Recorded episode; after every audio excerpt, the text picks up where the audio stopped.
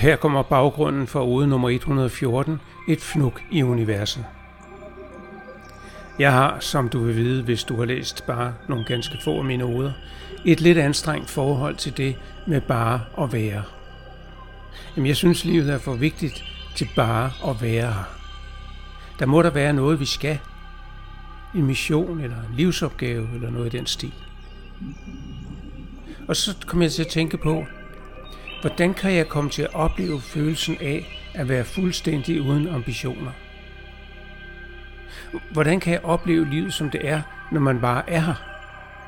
Altså, jeg mener, bare sådan for at prøve det og vide, hvad det egentlig er, jeg snakker om. Hvad nu, hvis jeg forestiller mig, at jeg bare er et ganske lille fnuk i universet? Kan jeg så lære at forstå og mærke, hvad det vil sige at være fuldstændig uden for indflydelse, fuldstændig ligegyldig? Og så skrev jeg denne her ode. Her kommer ode nummer 114, et fnuk i universet.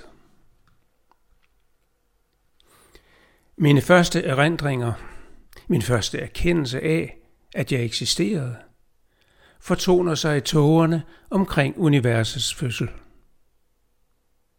Kaos er nok den mest dækkende beskrivelse. En fødsel er altid voldsom, men tænk så lige en fødsel af et helt univers. Min første tid som et levende væsen var præget af mørke. Jeg kunne intet se. Eller måske turde jeg bare ikke. Jeg pakkede mig ind i mig selv, og i æoner blev jeg virvlet rundt og rundt, mens alt omkring mig gennemgik alle fødslens kvaler. Da der endelig blev stille, meget stille, åbnede jeg tøvende og frygtsomt øjnene for at se resultatet af denne fødsel. Jeg måtte kigge lidt nærmere på det, der formentlig ville blive mit hjem i de kommende æoner. Jeg var vant til mørke, havde tilbragt hele mit bevidste liv i mørke. Men dette var M-Ø-R-K-T, mørkt. Skræmmende mørkt og skræmmende stille. Jeg besluttede mig at forholde mig i ro, vente lidt. Det lyder sikkert mærkeligt for dig, men for mig er æoner efter æoner ikke specielt lang tid. Så jeg pakkede mig af ind i mig selv og lod tiden gå. Da jeg igen vendte min opmærksomhed ud af, mærkede jeg straks forandringen. Alting var stadig mørkt og stadig stille. Men langt væk skimtede jeg enkelte glimtende lys, og jeg vidste, at lyset gjorde krav på sin plads i dette nyfødte univers. Jeg holdt spændt vejret, nærmest i andægtighed.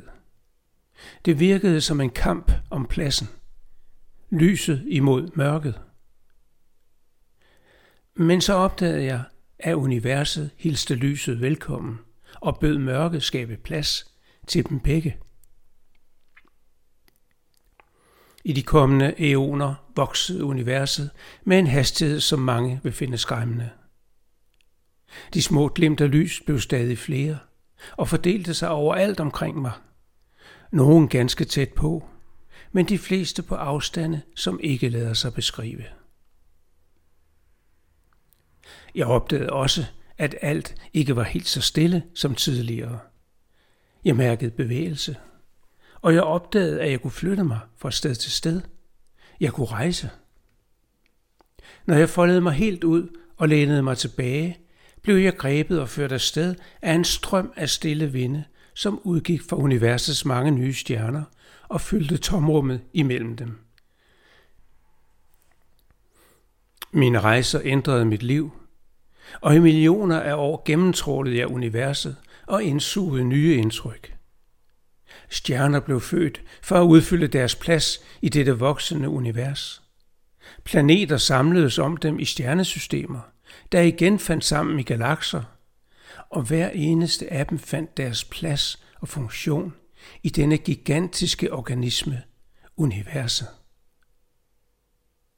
Og en dag, eller måske var det en nat, mærkede jeg noget, jeg aldrig havde mærket før.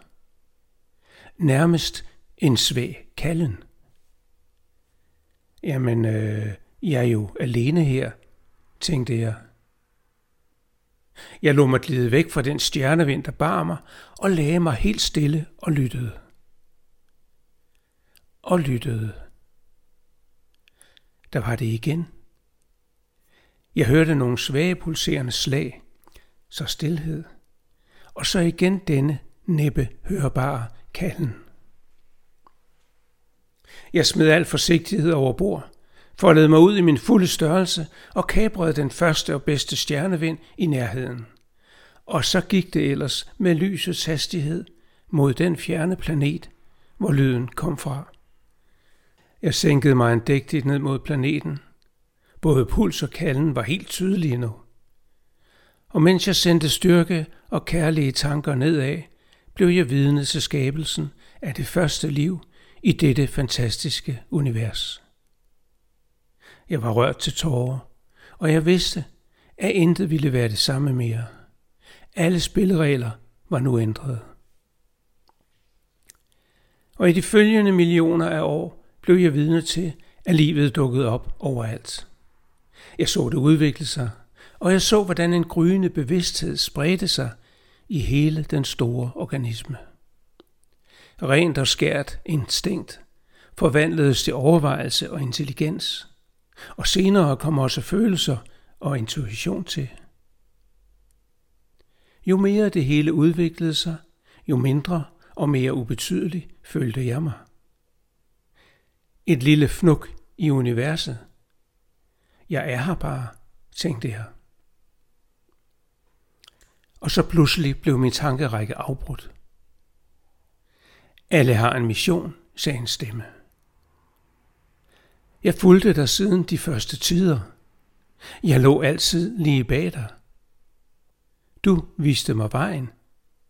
Du, ikke jeg, er skaberen, viskede det almægtige univers til mig.